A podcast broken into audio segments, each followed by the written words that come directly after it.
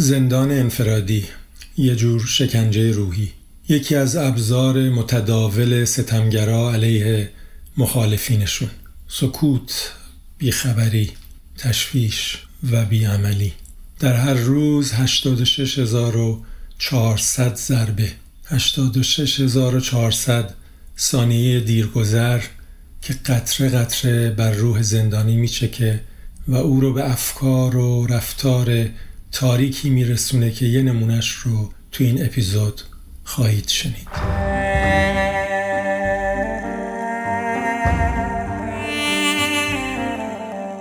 سلام رضا صدر هستم و این ششمین اپیزود فصل سوم فراگفتاره. یعنی فصل امید که در عواست مرداد ماه سال 1402 منتشر میشه. در اولین تابستان پسامحسای ایران.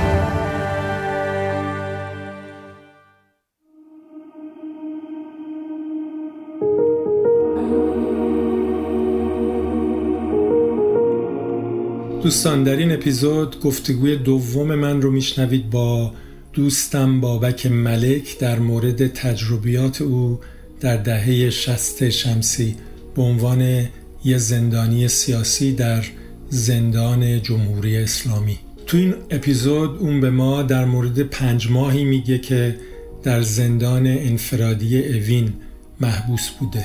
زندان انفرادی که اشغالگرای ایران بر اساس رعفت اسلامیشون بهش می‌گفتن آسایشگاه. اسمی که مثل بسیاری دیگه از اصطلاحات این دوران انگار از کتاب 1984 جورج اورول قرض گرفته شده.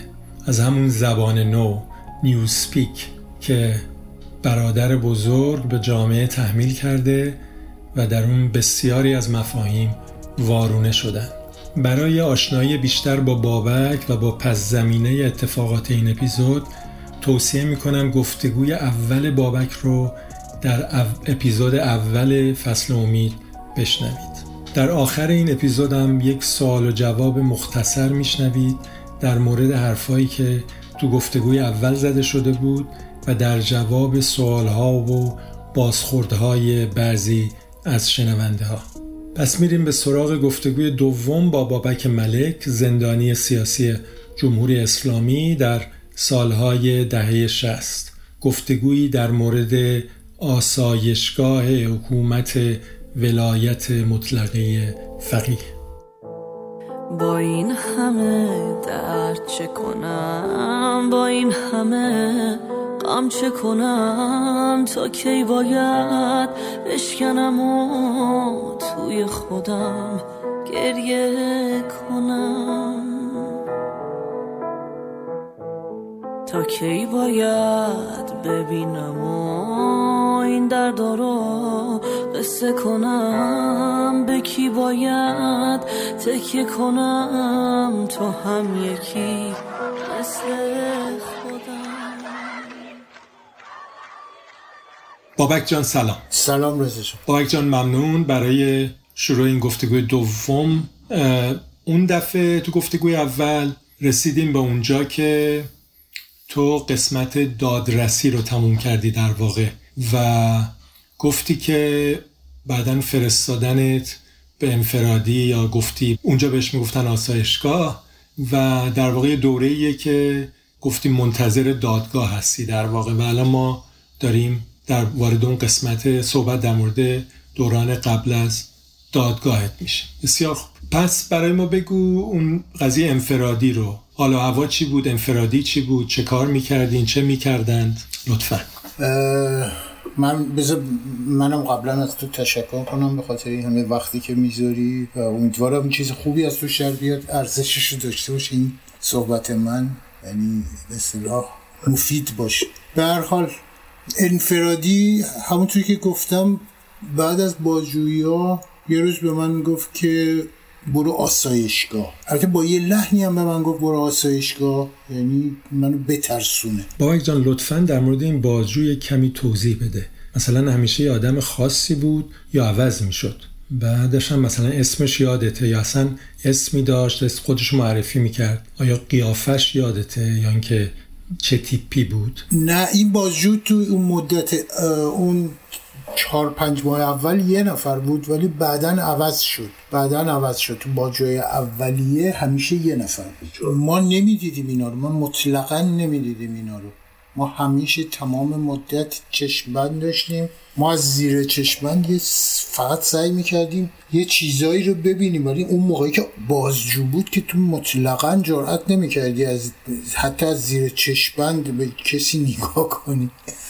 نه من خودم حداقل. چون بلا فاصله به محض اینکه کوچکترین تلاشی می‌کردی سرتو میچرخوندی یا دستت به چشمندت می‌خورد یه چند تا مشت و لگت میومد سراغت.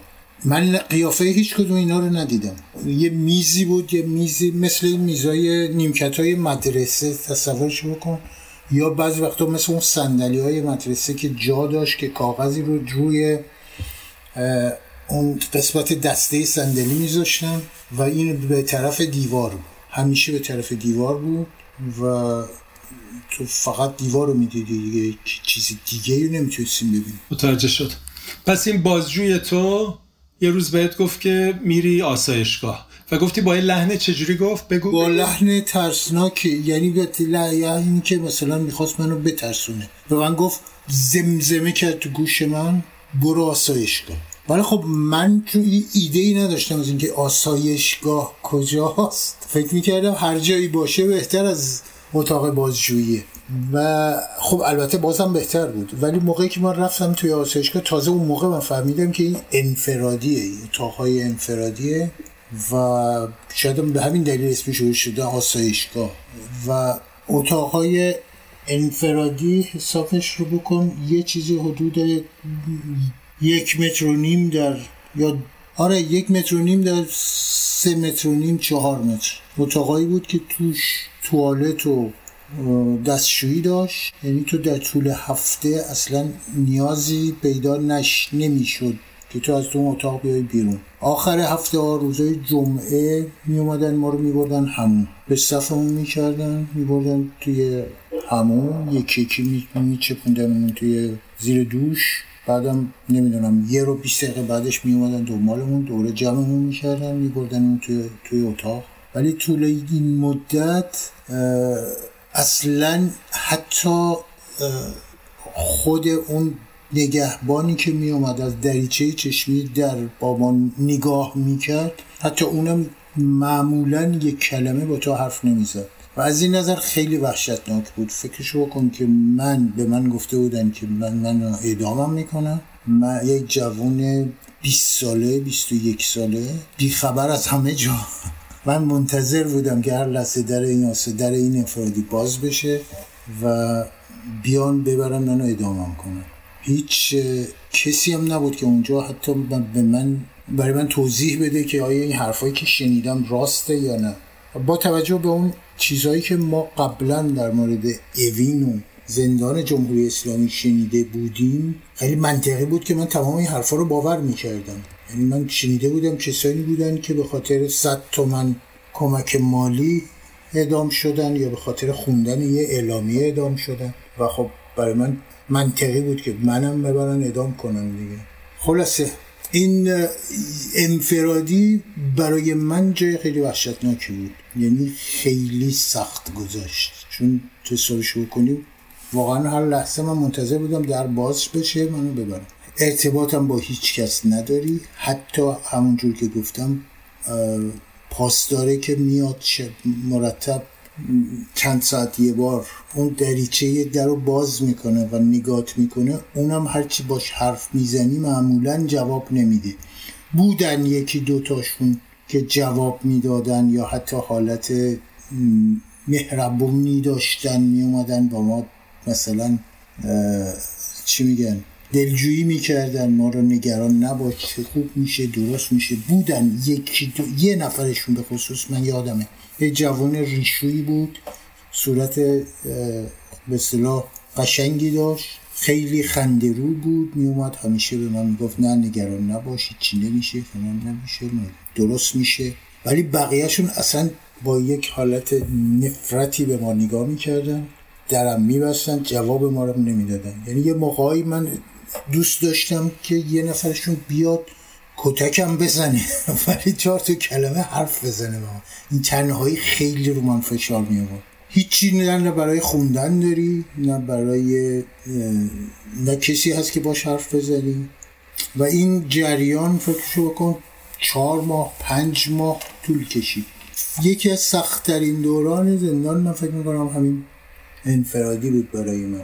از کردم یه موقعی دوست داشتی که یه نفر بیاد حتی مثلا حتی پاسداره بیاد و تو رو بزنه یعنی من یه موقعی می‌زدم به در محکم. طرف میومد دعوا می‌کرد با من. یعنی موقعی هم که در رو باز می‌کردن تو مجبور بودی رو به دیوار بشینی چشپند بزنی رو به دیوار بشینی.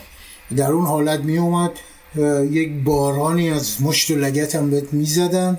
ولی خب همین که طرف میومد دو تا فش به تو می‌داد فقط به خاطر اینکه یه خود از اون حالت تنهایی میومدم بیرون.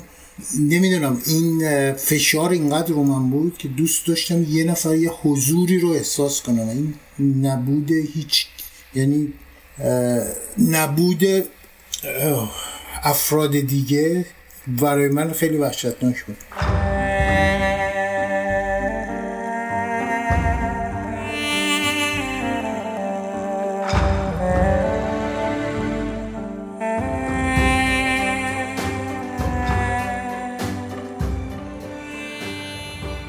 خیلی به حال میگم انفرادی برای من خیلی سخت گذشت. من حتی یه مورد تصمیم گرفتم خودکشی کنم. یعنی پیش خودم گفتم اگه قراره که من اعدام بشم خب چرا این زجر رو تحمل کنم؟ بهتره که من خودم رو بکشم. یه موردی شروع کردم به موش زدن به در. اینقدر زدم به در تا پاسدارا اومدن اول یه فصل من کتکم زدن. بعدم گفتن چه مرگته؟ گفتم من حالم خوب نیست. می‌خوام برم بیمارستان. برم بهداری گفته یادم یه چیزی رو من خودم اختراع کردم. گفتم من بیزه هم درد می‌کنم. بعد خلاصه یکی دو ساعت بعدش حالا فکر می‌کنم همون روزاره یکی دو ساعت بعدش اومدن و منو چشپند بزن بیا بیرون و بردن بهداری. بردن بهداری بردن پیش یه دکتری که فکر می‌کنم دکتر خودشم زندانی بود اگر اشتباه نکنم. دکتر گفت چیه داستان؟ گفتم حقیقتش اینه که من شبا خوابم نمی‌بره. گفت که چیزه؟ گفت من باید قرص خواب می نویسم قرص خواب بر من نوشت. من امیدوار بودم که این قرص خوابا رو به من بدن و بیام و خودم رو بکشم. اومدم توی انفرادی. شب شد. طرف اومد در زد در رو باز کرد. یه دونه قرص داد به من. گفت که بخور. منم قرص رو گذاشتم زیر زبونم. یه لیوانم آب پر کردم آب رو خوردم ولی قرصه زیر زبونم نگه این جریان حدود شاید 15 روز طول کشید. ده روز 15 روز. من ده 15 تا از این قرصا رو جمع کرده بودم که خودم بکشم. فکر می‌کردم این ده 15 تا رو بخورم و خودم بکشم. این قرصا رو زیر موکت قایم می‌کردم زیر که احیانا کسی متوجه نشه. بالاخره یه روز بعد از همون شاید ده 15 روز بعدش که من اینا رو جمع کرده بودم اون موقع من زمستون بود توی زندان بودم. زمستون 63 بود. هوای آفتابی شده بود. بعد یادمه که صدای پرنده ها می اومد بلبل می خوند بلبل بود چی بود؟ صدای پرنده می اومد آفتابی شده بود. یه حال خوبی به من دست داد صبح که از خواب بیدار شدم. اولین کاری که کردم رفتم سراغ این قرصا قرصا رو همه رو ریختم تو توالت. سیفون کشیدم که دیگه به فکر خودکشی نیفتم. اینم داستان خودکشی من. قاصدک هان چه خبر آوردی؟ قاصدک هان چه خبر آوردی؟ از کجا از که خبر آوردی؟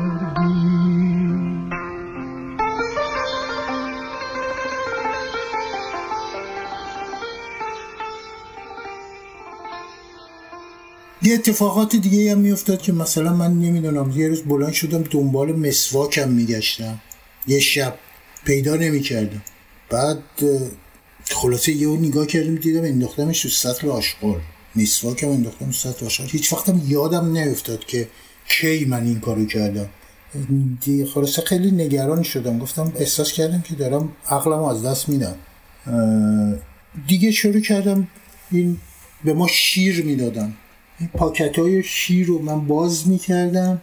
پشتش می‌شد با مثلا یه چیزی مثل سوزا چیز نمی‌دونم یه یه تیکه سنگ یا یه تیکه چیز می‌شد اینا رو نوشت با روش نوشت.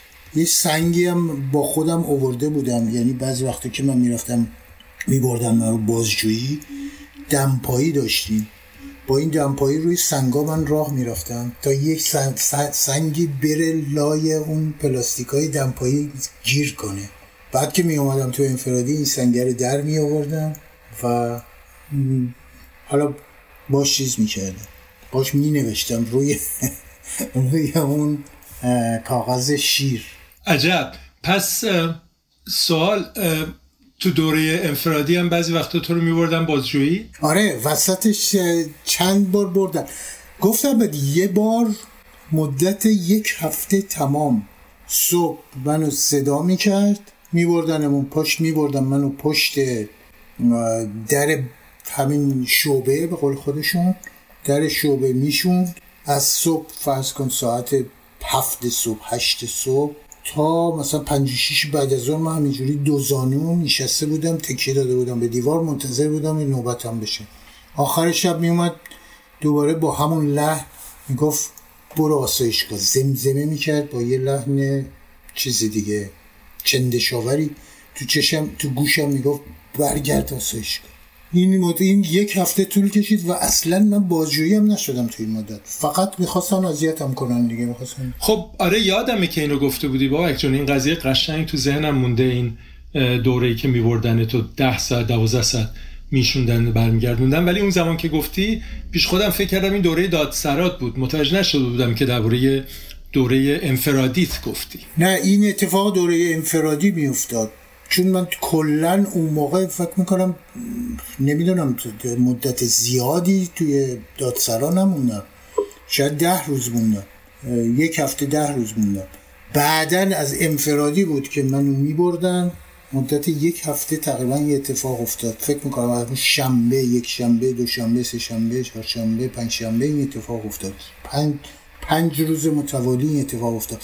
نه این مال انفرادی بود. من باید چیز می‌کردم. باید تاکید می‌کردم. در صورت. نه خب ولی روشن شد.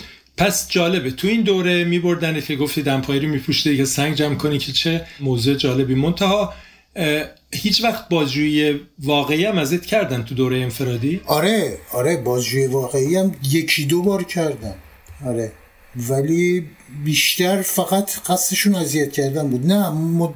اگر هم کردن یکی دو بار بیشتر نبود. آره خب حالا می‌خوام بدونم برگردیم به اون داستان جالبی که کنجکاوم کردی.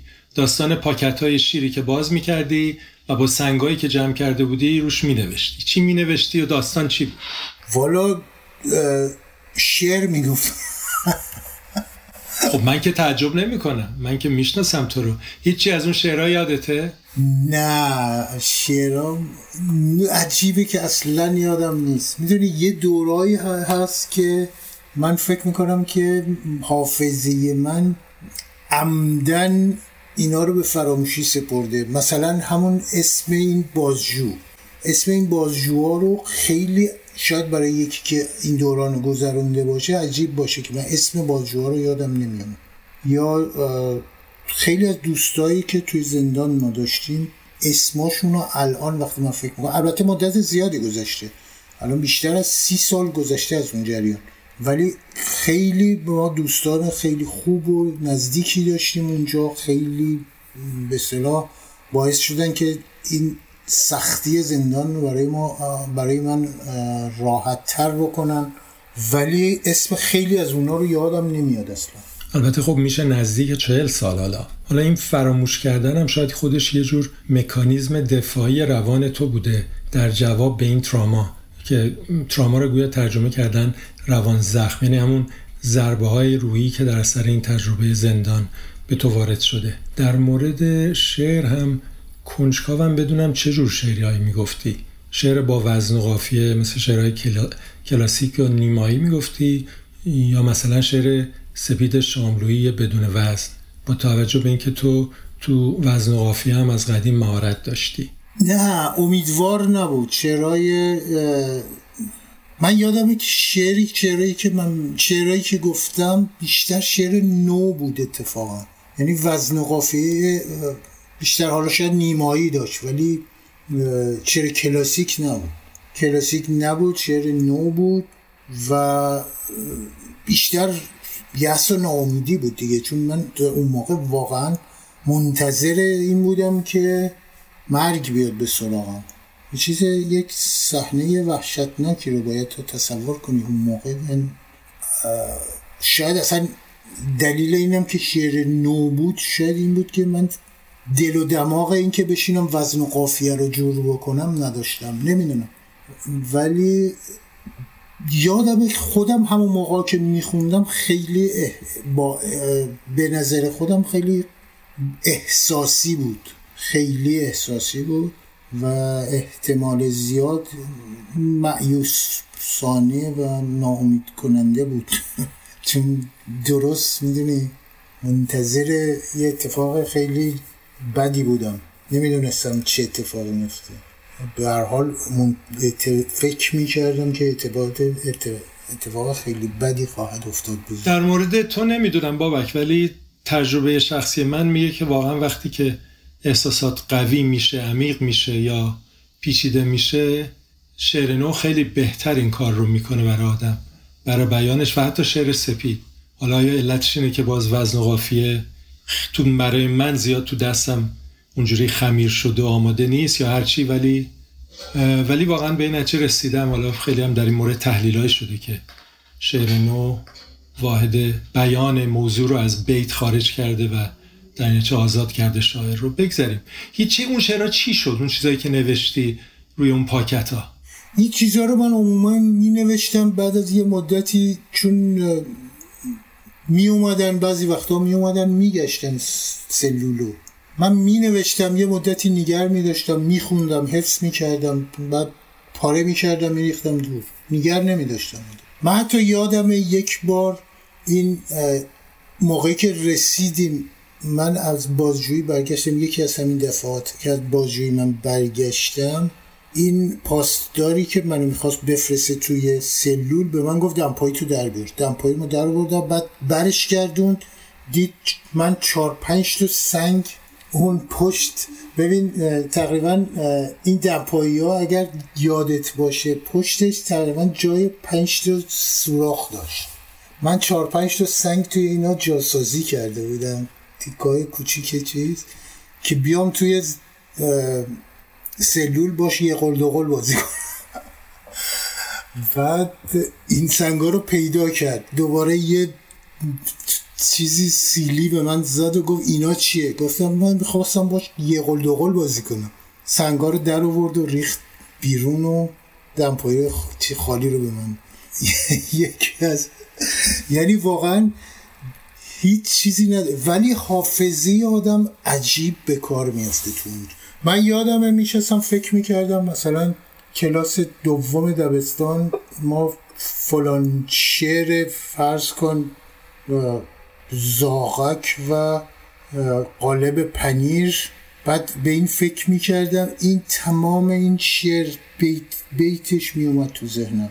بعد مثلا فکر می‌کردم به فلان شعر سعدی نمی‌دونم اون داستان عبدالعزیز.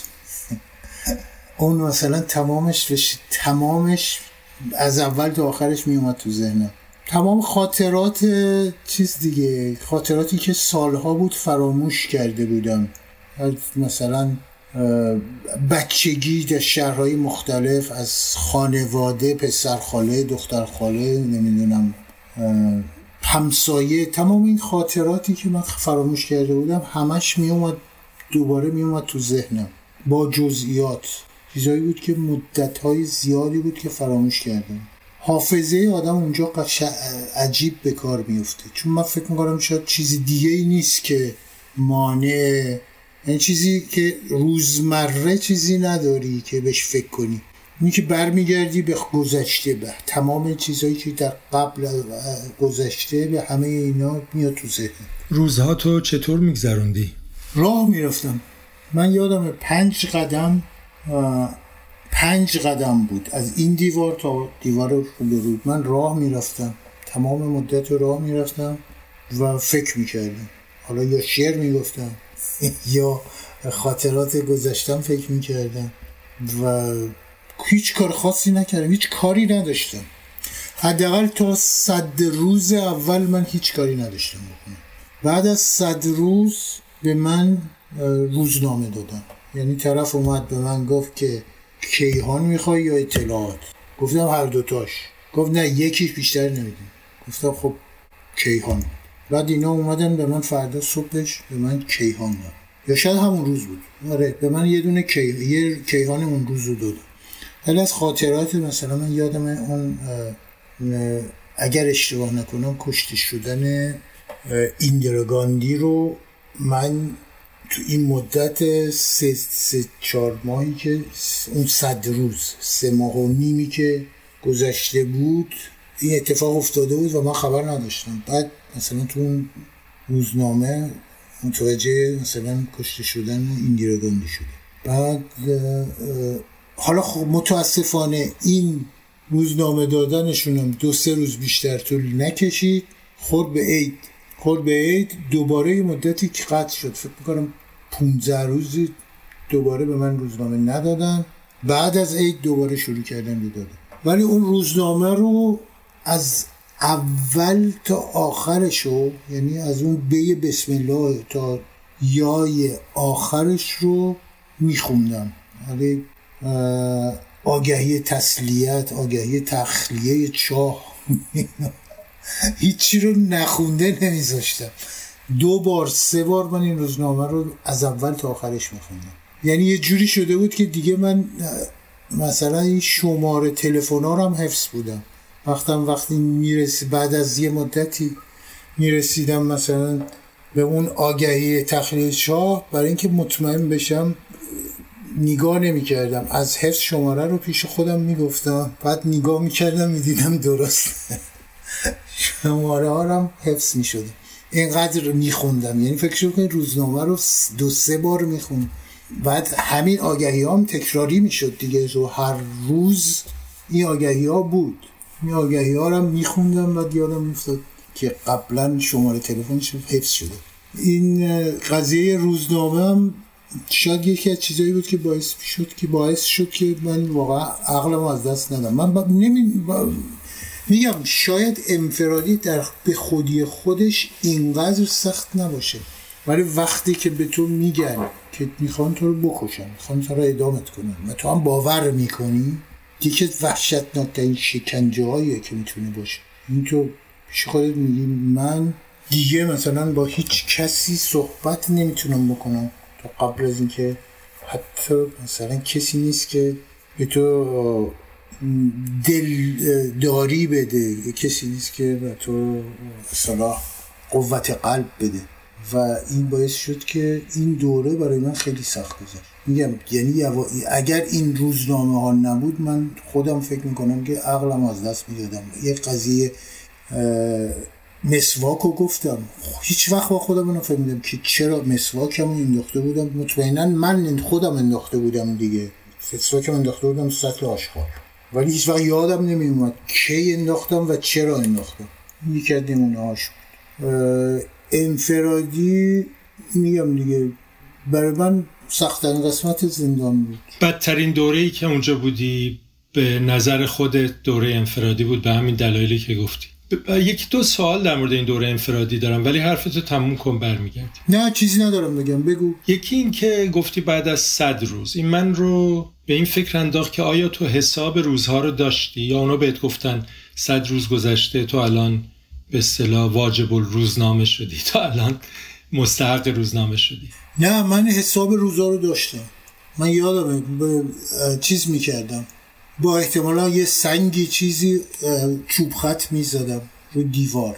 میشمردم. که اینم روش معمولیه. میشنوم تو زندان انفرادی. ولی سوال بعدی افقی می‌زدم عمودی می‌زدم. بعد خط خطش می‌زدم که این می‌شد برای من پنج روز. همینجور اینا رو نوشته بود می‌زدم دیگه چیز می‌کردم دیگه.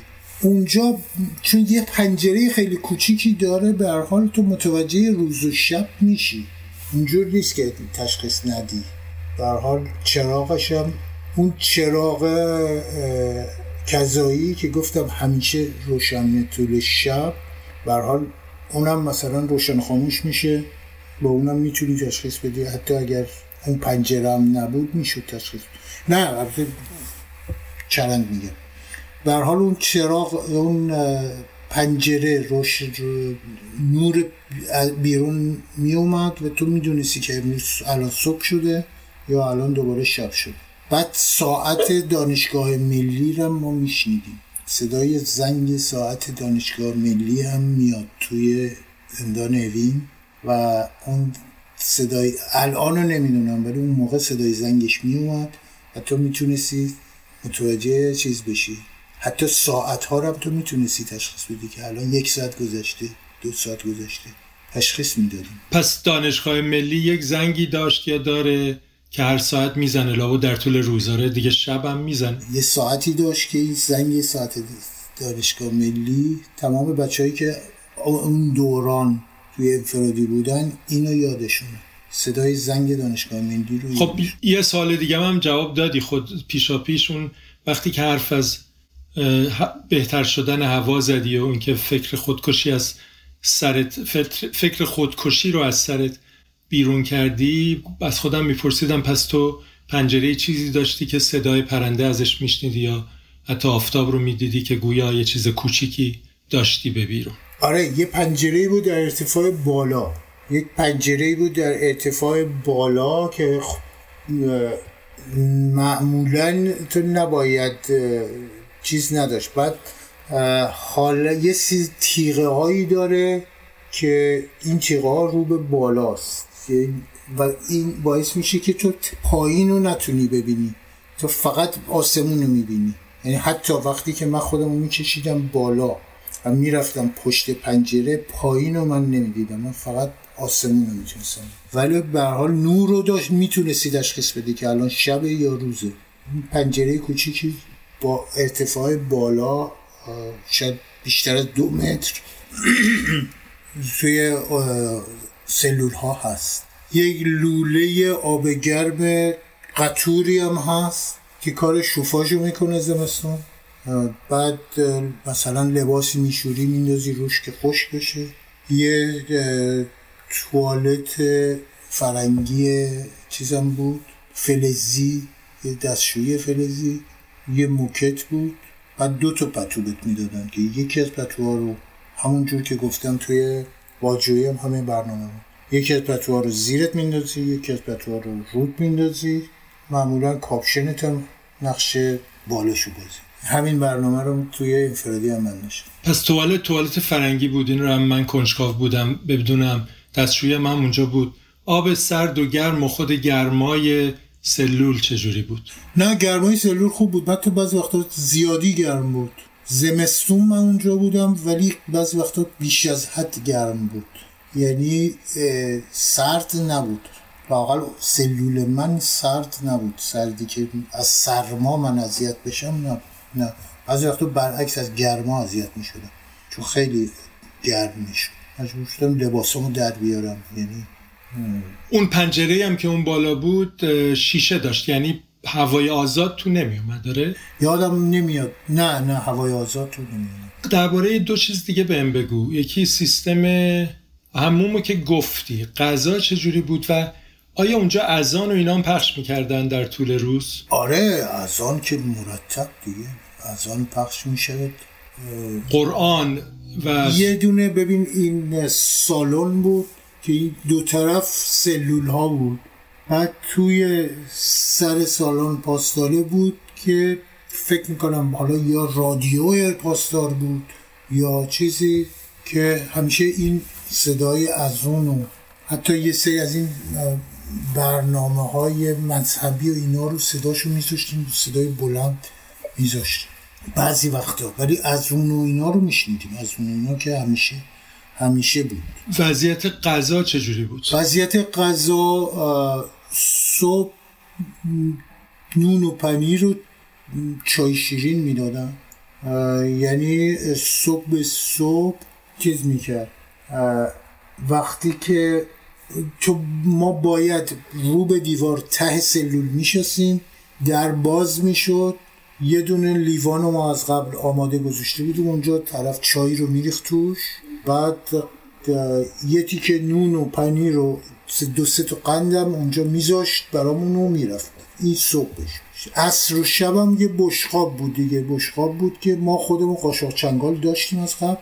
این بشقاب رو میورد میذاش اونجا. بشقابامون درسته ما بشقابامون از زیر در از یه شکافی در داشت. بشقابمون رو می‌دادیم بیرون اون پرش می‌کرد و می‌داد تو. ولی صبح صبح در باز بیشود برای اینکه چای بریزه مجبور بود در رو باز کنه بیاد تو بریزه. که ما می‌رفتیم ته دیوار ته سلول رو به دیوار میشستیم. ولی طی روز از همون شکاف در از زیر در این بشقاب رد و بدل می‌شد. بشقاب خالی رو می‌گرفت پر می‌کرد دوباره می‌داد. من خیلی برام غذا سخت نبود خوردنش. خیلی از دوستان بعدها که مثلا تو بند عمومی بودیم خیلی بچه بودن که اصلا خیلی از این غذاها رو نمیخوردن. ولی من شخصا هرچی بود میخوردم.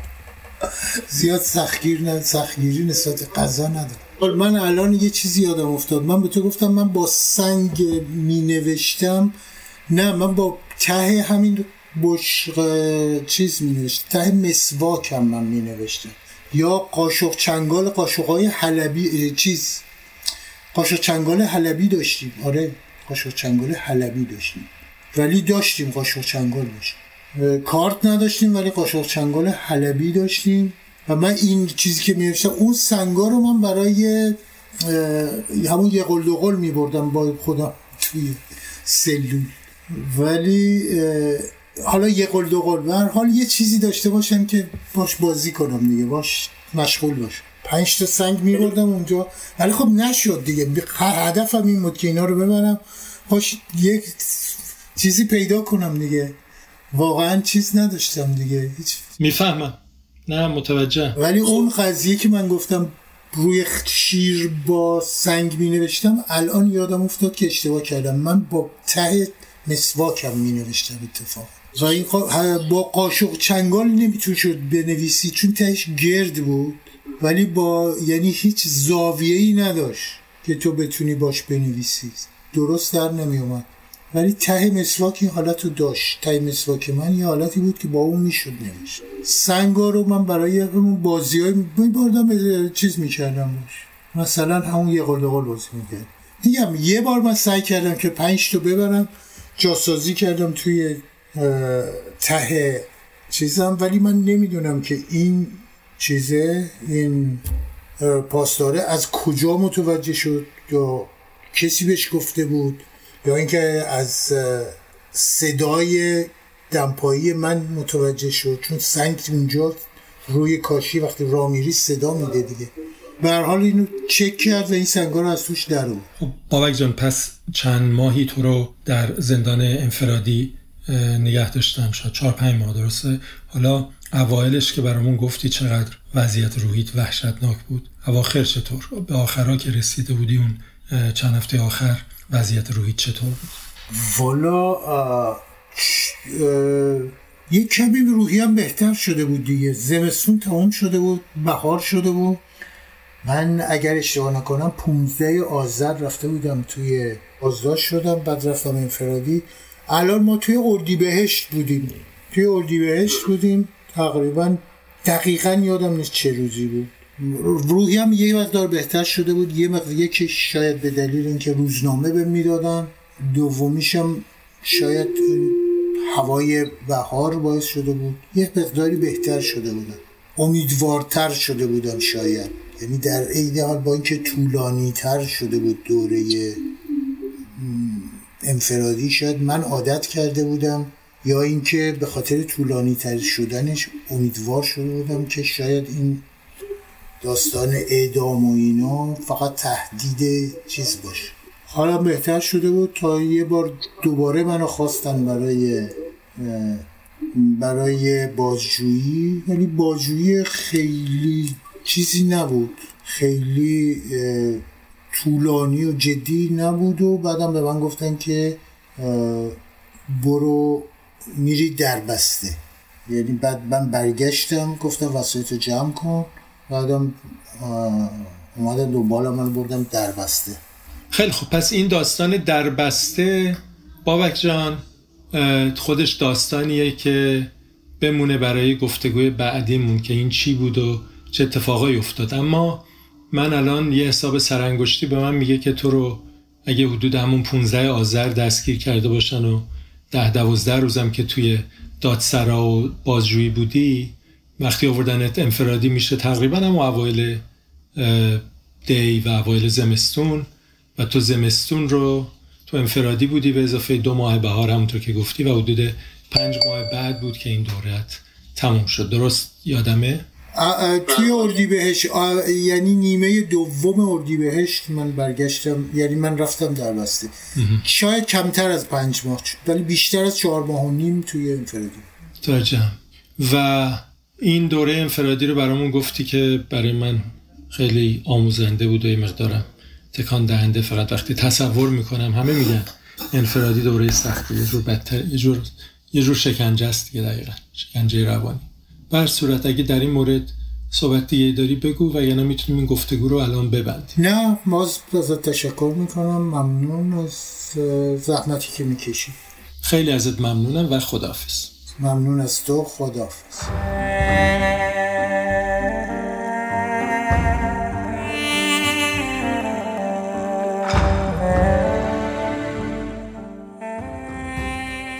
رسیدیم به پایان گفتگوی دوم من با بابک ملک. حالا میریم به سراغ سوال و جواب کوتاهی که من با بابک داشتم در مورد بعضی موضوعات گفتگوی اول.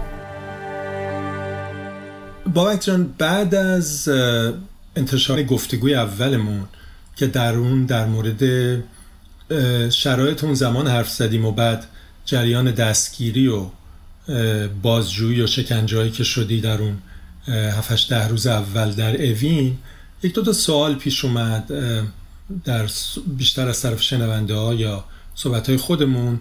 خوبه که گفتم این رو هم الان اینجا دربارش حرف بزنیم. یکی این بود که یکی از شنونده پرسیده بود که می‌خواست بدونه وقتی که در اون دوره بعد از انصراف دادن از نیروی دریایی تصمیم گرفتی که کنکور بدی و کنکور دادی این بار توی, پز... توی گزینش و تحقیقات آیا دوباره ردت نکردن؟ مشکلی پیش نیومد مثل اون بار اول در پذیرش نیروی دریایی؟ رضا جون من اصلا یادم نمیاد که در این زمینه مشکلی پیش اومده باشه. اصلا من یادم نمیاد به صورت گزینشی بود نبود. من تصور نمی‌کنم. تنها چیزی که یادمه قضیه سربازی بود. چون من وقتی که اومدم ثبت نام کردم کنکور دادم قبل از اینکه نتیجه ها رو پخش کنن شاید مثلا دو هفته یا شاید ده روز قبل از اینکه نتیجه ها رو منتشر کنن یه چیزی توی روزنامه من خوندم که کسانی که دفترچه آماده به خدمتشون تش تحویل ندادن اینا اسامیشون منتشر نخواهد شد. و خب من به اون صورت تکلیف سربازی مشخص نبود دیگه چون من رفته بودم نیروی دریایی و از سربازی رو ولش کرده بودم به امان خدا به این امید که بعد نیروی دریایی خودش مشکل رو حل می‌کنه. اونجا من تازه به فکر افتادم که باید مشکل سربازی رو حل کنم. که رفتم سراغ وزارت علوم وزارت علوم به من گفت که تو باید دفترچه آماده به خدمت تحویل بدی. من قضیه رو براشون توضیح دادم گفتن قابل قبول نیست. باید دفترچه آماده خدمت بگی که من دوباره رفتم سراغ فکر می‌کنم اشرت آباد کجا بود؟ همونجایی که برای سربازی سربازگیری می‌کردم بله من رفتم اونجا دفترچه آماده خدمت رو گرفتم اومدم ولی اونجایی که می‌خواستم تحویل بدم به من گفتن که نه دیگه دیره و زمانش گذشته و خلاصه یه چهار پنج روزی من از این اتاق به اون اتاق از این ساختمون به اون ساختمون از ویلا به نمی‌دونم عباس آباد بود کجا بود؟ از عباس آباد به ویلا از ویلا به نمی‌دونم عباس آباد خیابونهای مختلف ساختمونهای مختلف وزارت آموزش آموزش عالی بود. رفت اومد کردم. تا بالاخره بعد از پنج و شیش روز یه نفر به من گفت که من مسئولشم و قبول کردم ازت ناراحت نباش برو برو دنبال کارت مشکل حلش و تنها چیزی که من یادمه همینه. ولی از گزینش چیزی در مورد گزینش یادم نمیاد. گمون نمی‌کنم حالا. شاید به خاطر اینکه من از نیروی دریایی اومدم سختگیری در مورد من نشد. خب خیلی ممنون. آره شاید همین بود چون مسلما گزینش هنوز حذف نشده بود هنوز بود کمان که سال بعد. این سال سال 63 بود و سال بعد 64 که ما خود ما کنکور دادیم. و همینطور موارد دیگری که یادمونه خیلی از دوستان رو تو همون گزینش رد کردن. حتی خود منم یک گیری داشتم تو گزینش که باید رفت می‌کردم و می‌دونیم که این داستان بود. شاید این نشونه این باشه که چطور همین داستان گزینش هم یک داستان بی قاعده و غیر منضبط و بی حساب کتابی بود که تو این سیستم ها خیلی طبیعیه. حتی من یه دوستی و سراغ دارم که گفت درست لحظه آخر که کنکورش رو می‌خواست بده ازش خواستن معرفاش رو بنویسه. و این معرف یکی از دوستان خودش نوشت که طرف تازه خودش به قول معروف نه مکتبی بود نه هیچی. همینطوری به فکرش رسید اسم اون نوشت و تلفنش رو و وقتی اون طرف شنیده بهش زنگ زدن برای تحقیقات اون کلی ترسیده بوده. چون خودش مشکلات سیاسی داشته.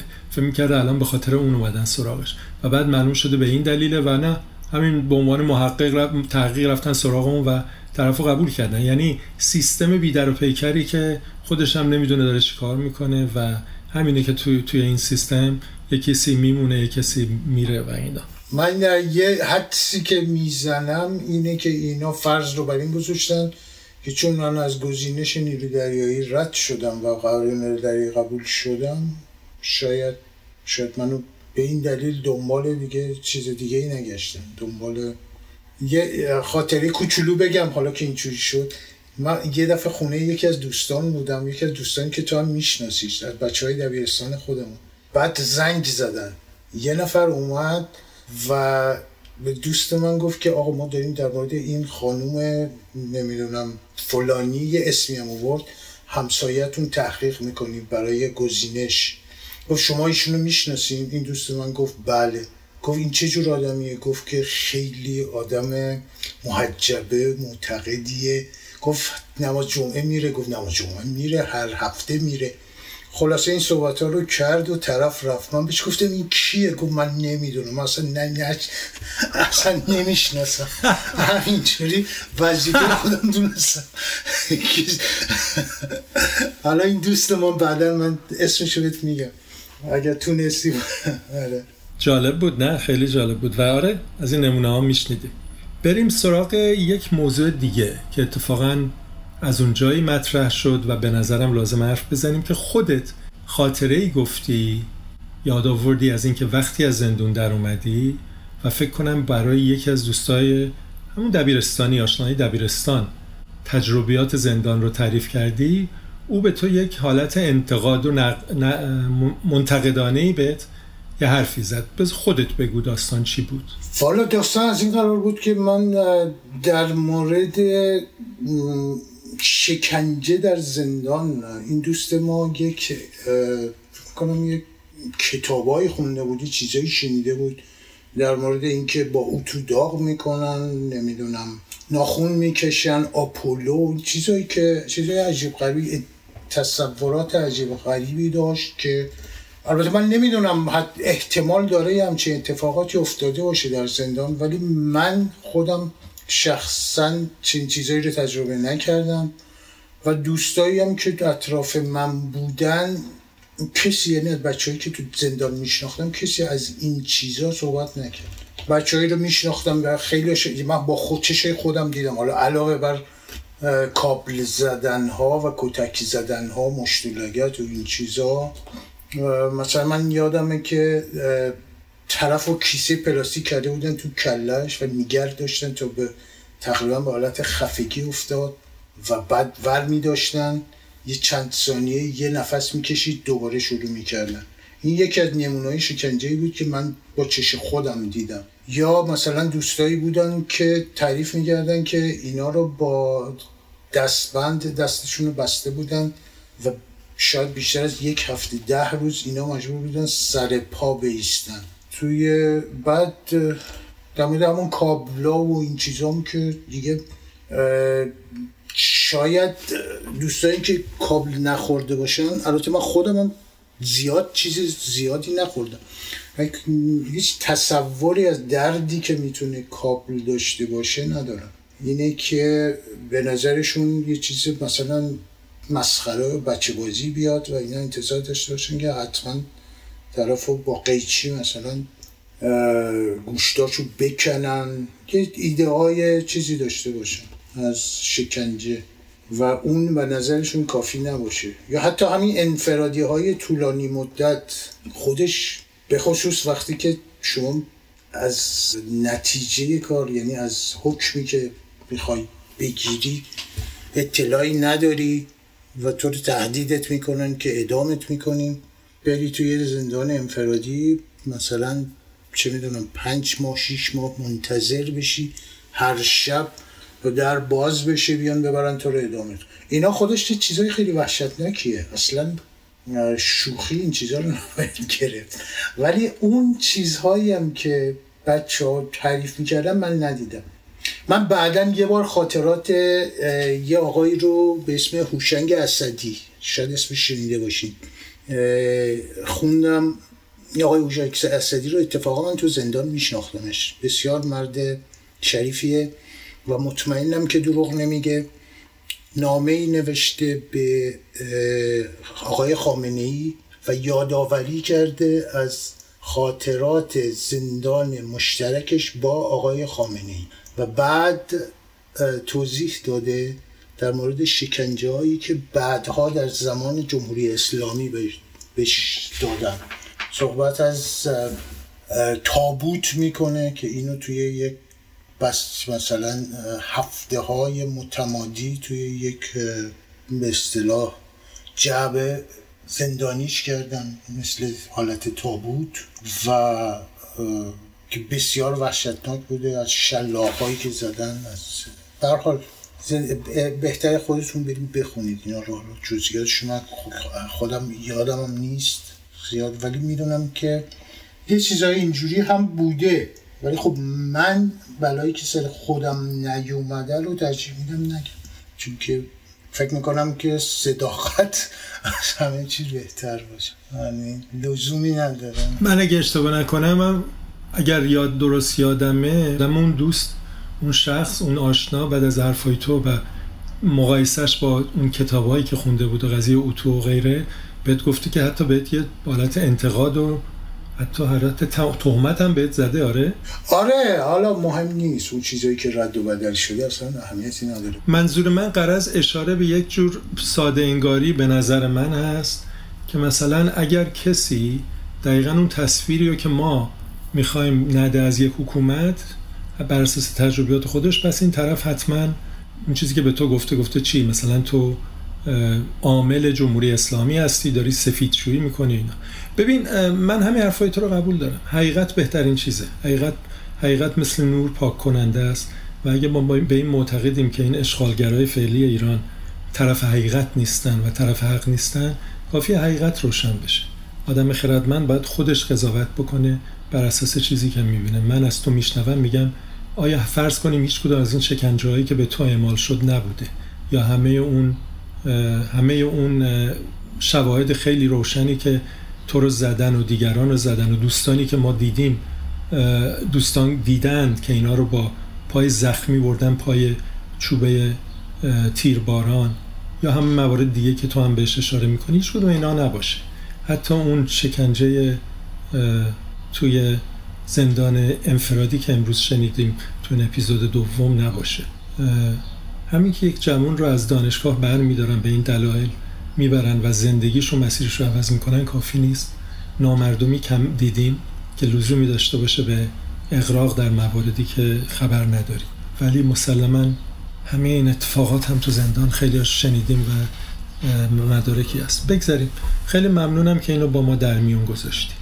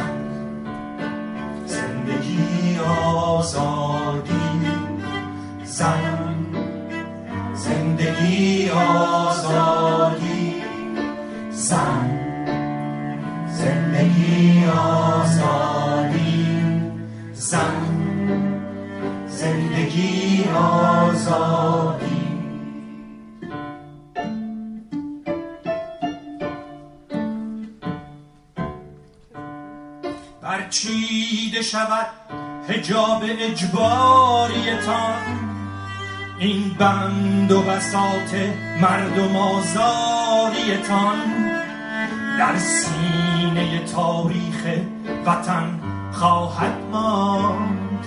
بیشک اثر سیاه خونخاریتان زن زندگی آزادی زن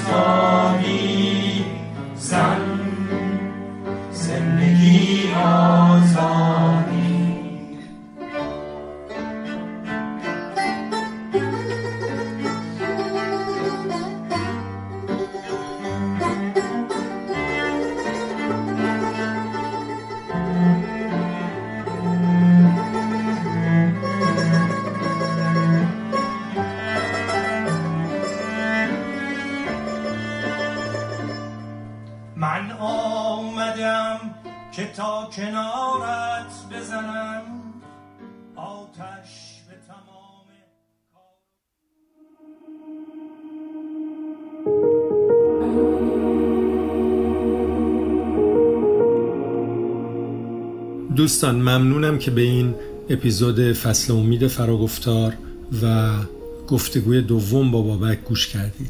اطلاعات بیشتر رو می‌تونید در توضیحات اپیزود ببینید در پادگیرتون و از اون مفصلتر در وبسایت فراگفتار که لینکش رو می‌ذاریم. در آخر یه توضیح لازمه در جواب به شنونده که پس از شنیدن گفتگوی اول در اپیزود اول فصل اومی از ما میپرسیدن که گفتگوی دوم با بابک کی منتشر خواهد شد و تا حالا منتظر بودن. برنامه ریزی اولیه ما این بود که گفتگوهای با بابک و با حسین سامعی رو یکی در میون منتشر کنیم.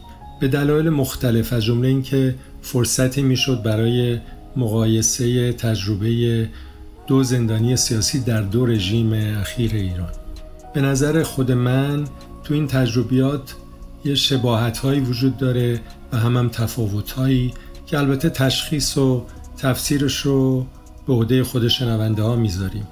در این راستا این گفتگوی دوم کم و بیش آماده بود برای انتشار بعد از انتشار گفتگوی اول با حسین سامعی که می‌شد اپیزود دوم این فصل.